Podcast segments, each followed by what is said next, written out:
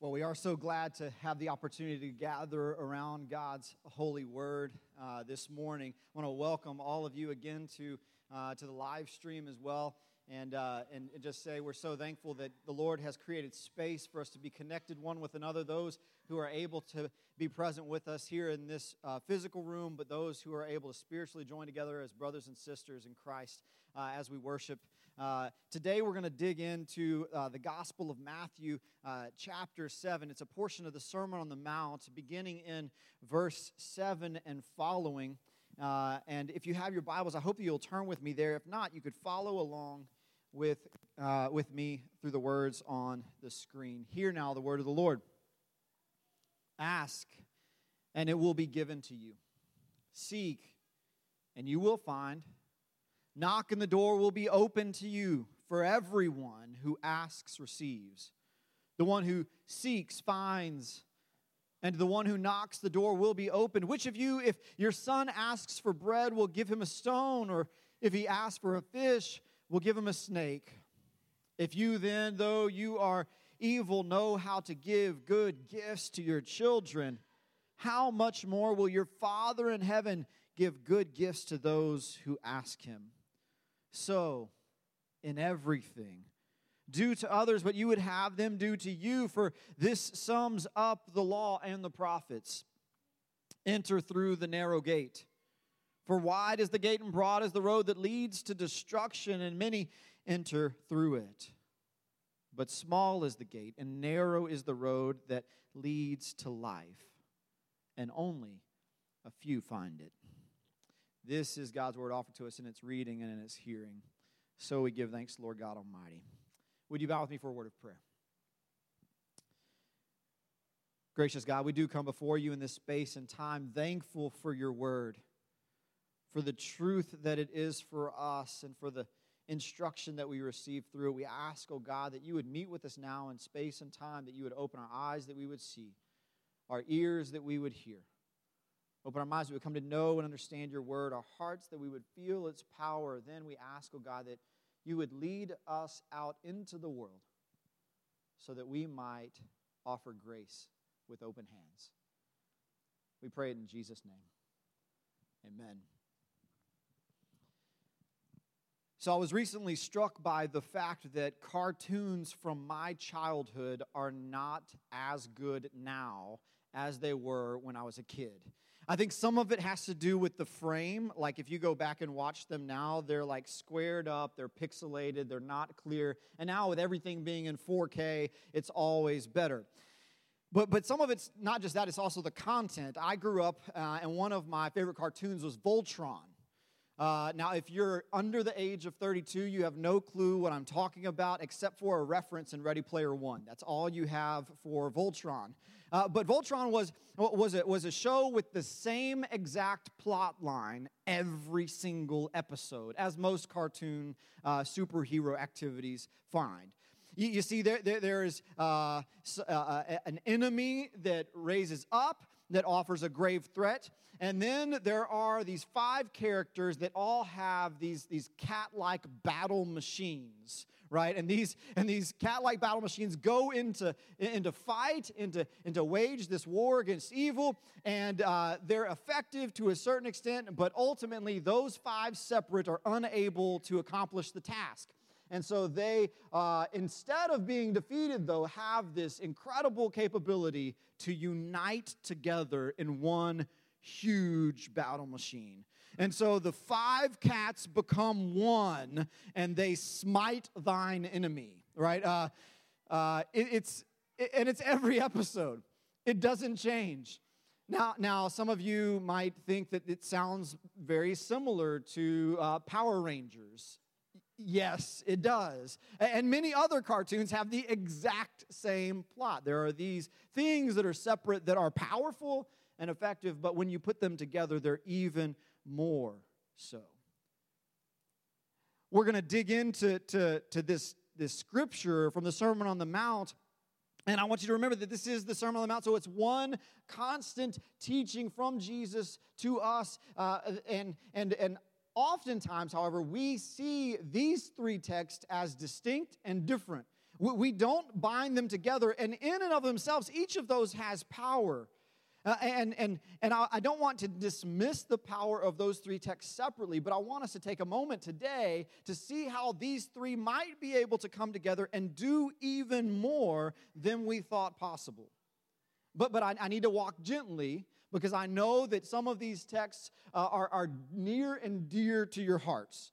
Uh, particularly this first ask uh, and it shall be given to you. Seek and you shall find. Knock and the door will be open to you. Like, like this is this is something that we kind of lean into in times of great need, particularly when, when, when we're leaning into the Lord for miraculous prayer, right? And so uh, whenever we tie these texts together, I want you to know I'm not in any way discounting or dismissing the power of prayer. I'm, I'm a firm believer in prayer. 1 Thessalonians 5:16 clearly leads us to rejoice always and pray without ceasing. James uh, chapter 5:16 by the way, I love that both of those are chapter 5:16 there, there is no coincidence there, in my opinion. Uh, uh, the prayer of the righteous availeth much. We lean into that as the people of God. We lean into prayer. And so uh, I, I want you to hear that. Ask, seek, knock, continue praying fervently. The Lord leads us there. But there might be even more in that text for us as we bring these things together. And, and then the, the golden rule. Uh, the, the, the, second of the three sections is the golden rule do unto others as you would have them do unto you. Uh, it's, it's, it's now so commonly stated in our culture and in our society that most of us forget that it is in Scripture and we forget that it is the word of Jesus Christ Himself.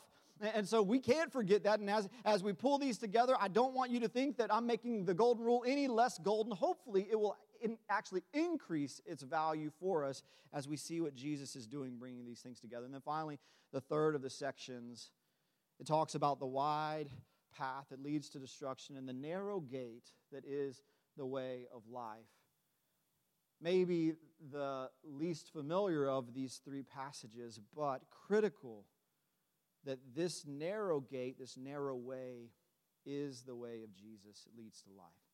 So we're going to bring them together and we're going to orient ourselves, uh, but, but we're going to take them each in order, look at them separately, and then see how they could be bound up together, uh, bound to one another. So the first, we'll start with ask, seek, knock. Ask, and it shall be given to you. Seek, and you shall find. Knock, and the door will be opened for you. Now, for some of us, this text can be difficult because we just want to know where is this door? Like, like this door that we're supposed to be knocking on, I just want to know where it is because uh, think about a time when you've been in a job transition or when you've maybe been, been contemplating moving and, and you're, you're in the middle of that hunt and you're looking and you're searching and, and all of these, uh, these websites that you're trying to apply for jobs through, you're like, like, what is that opportunity I'm trying to find? If, and then finally, we, we just kind of rest like, Lord, if you would just show me the door you're gonna open, then I'll knock on that one. Uh, I know you're to open a door. I just need to find where that door is. And the same can be said if we actually uh, pull back a second and just, just don't assume that we know what we are to ask for or what we are to seek. And we say, Lord, what, what is that? Honestly, vulnerably, to engage the Lord and say, what am I to ask for? What am I to seek? You say it will be given, and I will find it. What am I looking for? What is it that I'll seek? The scripture gives us a little bit of a clue about what that context is by the, the reference that Jesus then turns our attention to. Uh, it, it, orients us to a relationship between a parent and a child. And I see so many kids here in worship today. Uh, I know that many of you can relate to this. If you don't have kids yet, I want you to think back to, uh, to your relationship with your parents. And I want you to, to pause. And Jesus says, who, who, who has kids that if they ask for bread or fish, would give them a stone or a snake? I mean, that's, that's a that's a, it seems like an obvious question. None of us, right? uh, uh, unless it was a practical joke and we were just playing with our kids, like if they ask for bread or fish, what they're actually asking for, what they're seeking, is that which will sustain them. It's not extravagant, but it's that which provides sustenance, daily bread, as we pray in the Lord's Prayer. And so, if our kids are just seeking life, daily bread, who wouldn't give it to them? Who actually wants to give them a, stone, something that, uh, imagine eating a stone? Not only would it not give you sustenance, it would hurt you, right? Uh, and I know some people have eaten snake, but you're gross. If you've eaten snake, I'm sorry. Uh, that's not what the scripture intends here as a substitute. No, it's saying that there is not just uh, that, that is not just going to give you the sustenance; it's also dangerous. So Jesus says, Your Father in heaven is the same. If you ask for these things that are life for you, sustenance and provision for you, you will find it. It will be given to you. So, where is that door we are to knock on? I think maybe that door and the gate that we'll look out in a little while could be connected for us so that we could find our direction for our prayers and for our life. So, the second of these sections is, uh, is the golden rule. And, and we mess it up culturally. You see, we, we start after the comma. We say, Do unto others as you would have them do unto you. But we totally skip over Jesus' orienting teaching. So, in everything, do unto others as you would have them do unto you. In everything.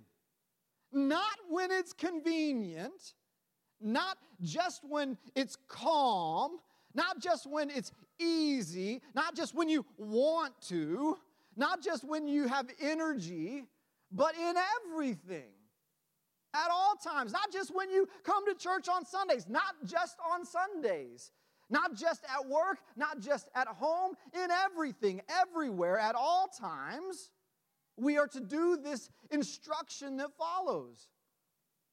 And we fall short of that in our perception of this. We think that, that man, uh, maybe this is just going to be a word of caution for me, right? Uh, whenever I find myself growing frustrated or, or, or, or, having a challenged engagement, maybe then I need to lean in and say, oh, yeah, now I'm to do unto others as you would have them do unto me. No, at all times, at all times, in everything, we are to follow this way of living. And then, and then secondly, I want to, to lean in do unto others. That word others is not restrictive, it's not limited, it's not clarified so that it would be defined in any way, shape, or form. It's not do unto those that look like me. It's not do unto those that I'm comfortable with. It's not do unto those that I'm in a certain community with, uh, of a certain socioeconomic class with, those that I naturally respect, or, or those that have earned my respect. There is no limit to the others here that Jesus presents in everything to all people. We got to lean in there. In everything, do unto others as you would have them do unto you. I, I have grown in exceedingly frustrated at, at some of the nonsense that I've heard coming through my television screen at me from all sides lately. And one of the, one of the foolish things I've heard multiple times over is in this season, it's not enough to follow the golden rule. I've actually heard someone say that. I've heard someone say in this season, it's not enough to just love. Just love? That's heretical. That's, that's a false teaching. Don't let that seep in to your soul. Jesus tells us that this is radical. This is beyond our, our, our, our, natural mode of operation.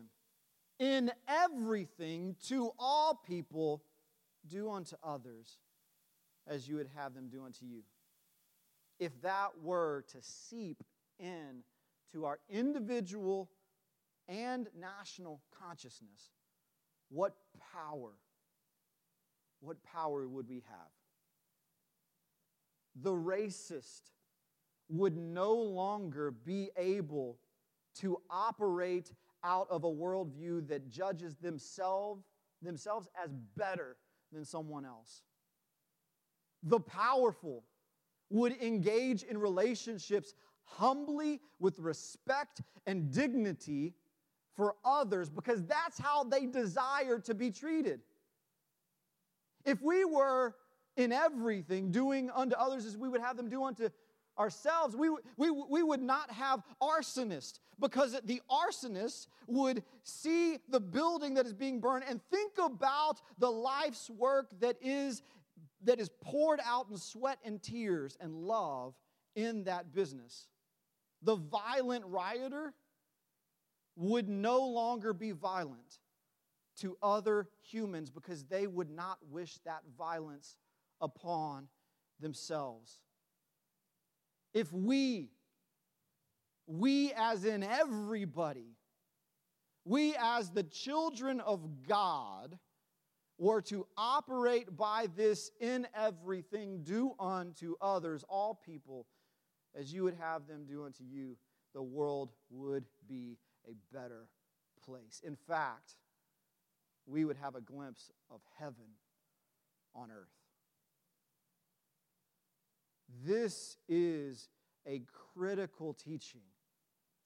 And having it tied into these, uh, these that precede and follow is so powerful for us. Now let's turn to this narrow gate.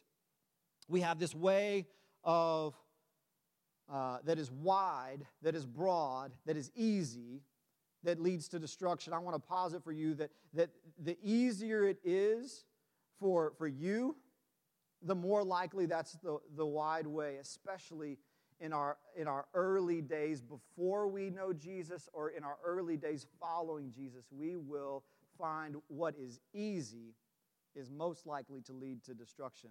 I want to, I want to put before you that, that this is probably something that's tied to selfishness, ego, pride, that thing which builds up yourself before others,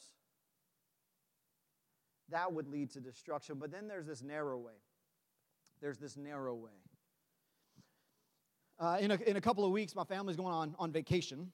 Uh, I love vacation. Uh, I, I, particularly love when our vacations are heading outdoors. Uh, we, we, like to hike, we like to camp, we like to go sit on the river, uh, all, all, of those sorts of things. And uh, on this trip, we're going to Four Corners for a little while. We're going to spend one night on the north rim of the Grand Canyon, and then we're going to go over to St. George in Utah, right at the border. Uh, and one day, we're going to go to Zion. Zion National Park, which is like the creme de la creme of national parks. I've never been, but this is like bucket list kind of stuff to get to go to Zion. I'm so looking forward to going to Zion. And, and, and there are a couple of things that when you go to Zion, you want to do. One is hike the Narrows, which is this, this, this, this uh, narrow ca- uh, canyon, uh, and you hike in the river bottom.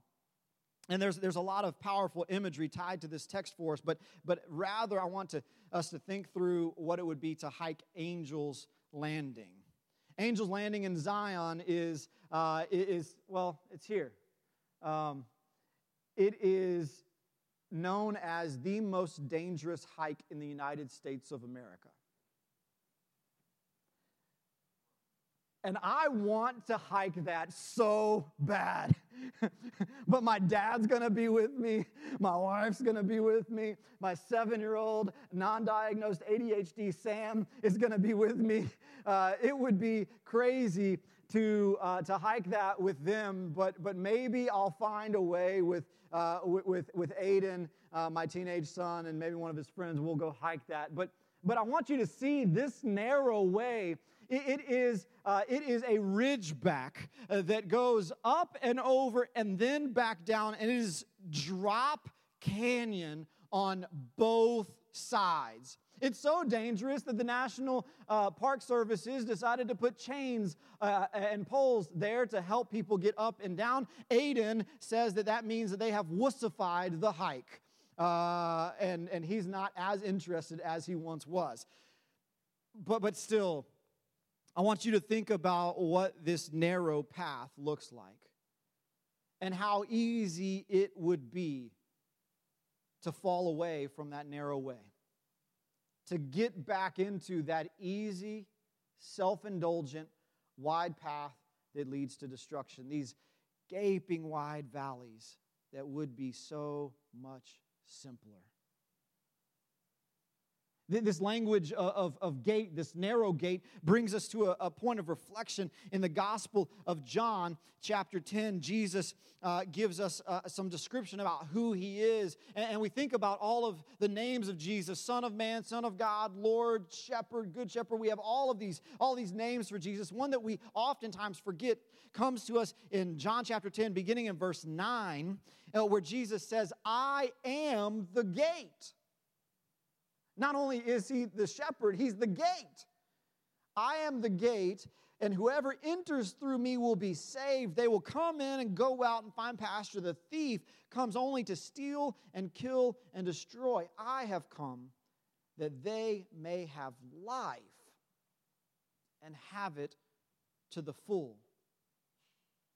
Jesus is the gate, and when we enter through him, he gives us life, abundant life. And did you hear the consistency in the gospel of Jesus Christ? That same life is brought to us in chapter 7 of the Gospel of Matthew, verse 14. Small is the gate and narrow is the road that leads to life.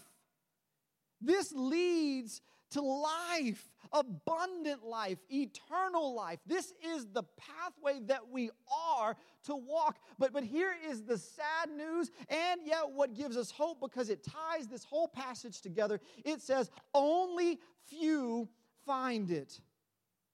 Many find the wide way, the way that leads to destruction, but only few find this narrow way. That's sad to me. It breaks my heart. But it's not because Jesus has made it hard to find. It's not because he has made this path an exclusive path. Jesus has opened up this narrow gate and welcomed us in. You hear that word find? Do you remember what we opened this, this text with? Ask, and it will be given to you. Seek, and you will find. If you seek Jesus, if you seek the narrow way, you will find it. It is there for everyone. And when you find it, it's going to give you life, and that life looks like the golden rule. It looks like you going out and at all times in all places to everyone, doing to them as you would have them do to you. So I want us to get a little bit less complicated here. To make it a, a little bit easier on ourselves and to realize that this life, this life of service and love for others, is here for you and for me. All we have to do is seek it, and it's given. It's that simple, and yet it's that profound. Why do so few find it? The only answer could be because so few ask for it. And so few ask for it because we have yet to declare clearly enough and consistently enough that it is there available for you. So, brothers and sisters, life, life eternal and abundant is right here for you. It's in the name of Jesus, the narrow gate, and that narrow gate will lead to a life that is glorious and full of goodness as we do unto others, as we would have them do unto us. Let's walk that narrow path. Would you pray with me? Gracious and loving God, what a profound word we receive as we dig into the depth of what you have for us. Lord, I thank you that your scripture it speaks in unison to us and, and leads us in this way. Lord, leads us to your son Jesus. So, so Jesus, we come. Jesus, we come. We come so that, that, that, that we could uh, we, we, could walk in your way, not our own way, not the way that is, that, that is easy for us or plain to us, but the way that, that, that confounds us because it leads us uh, out beyond ourselves to love the world as you love the world. So, God, we ask now that you would transform our hearts, that you would provide a, a convicting movement of your Holy Spirit, so that with our whole hearts, we would seek you and find you. In Jesus' name we pray.